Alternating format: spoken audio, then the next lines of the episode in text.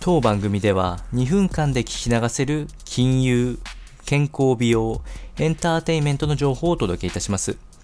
コンテンツ内容の活用方法や質問をしてみたい方は月額サブスクリプションモデルのオンラインミーティングをご用意してありますので概要欄よりご確認ください。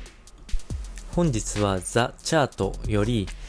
アメリカの EC 運営最大企業である Amazon の株価チャートを紹介していきたいと思います。えー、株価の決定要因とかも、えー、お伝えをしていきまして、えー、現在の Amazon の株価の推移としては最高値圏をずっと維持しておりまして、え直近最高値は3467ドル1株当たりまで、え上がったりもしております。えパンデミック下でも順調に、え株価が上昇する傾向にありまして、まあ、こちらは基本的にはあ金融緩和における株高の影響も大きく受けてはいますが、あリモート在宅での需要にも応えているといったのが現状あるかと思います。まあ、えー、Amazon で有名だったのは利益を計上しない企業として有名でしたが、あえ、投資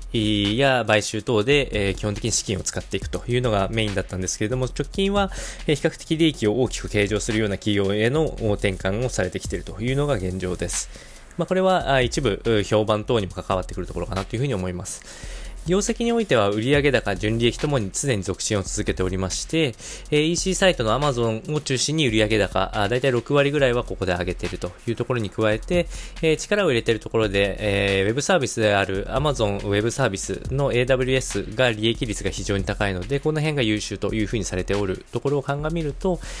モルガン・スタンレーの見通しでは2023年までは株価が続伸していく見通しで、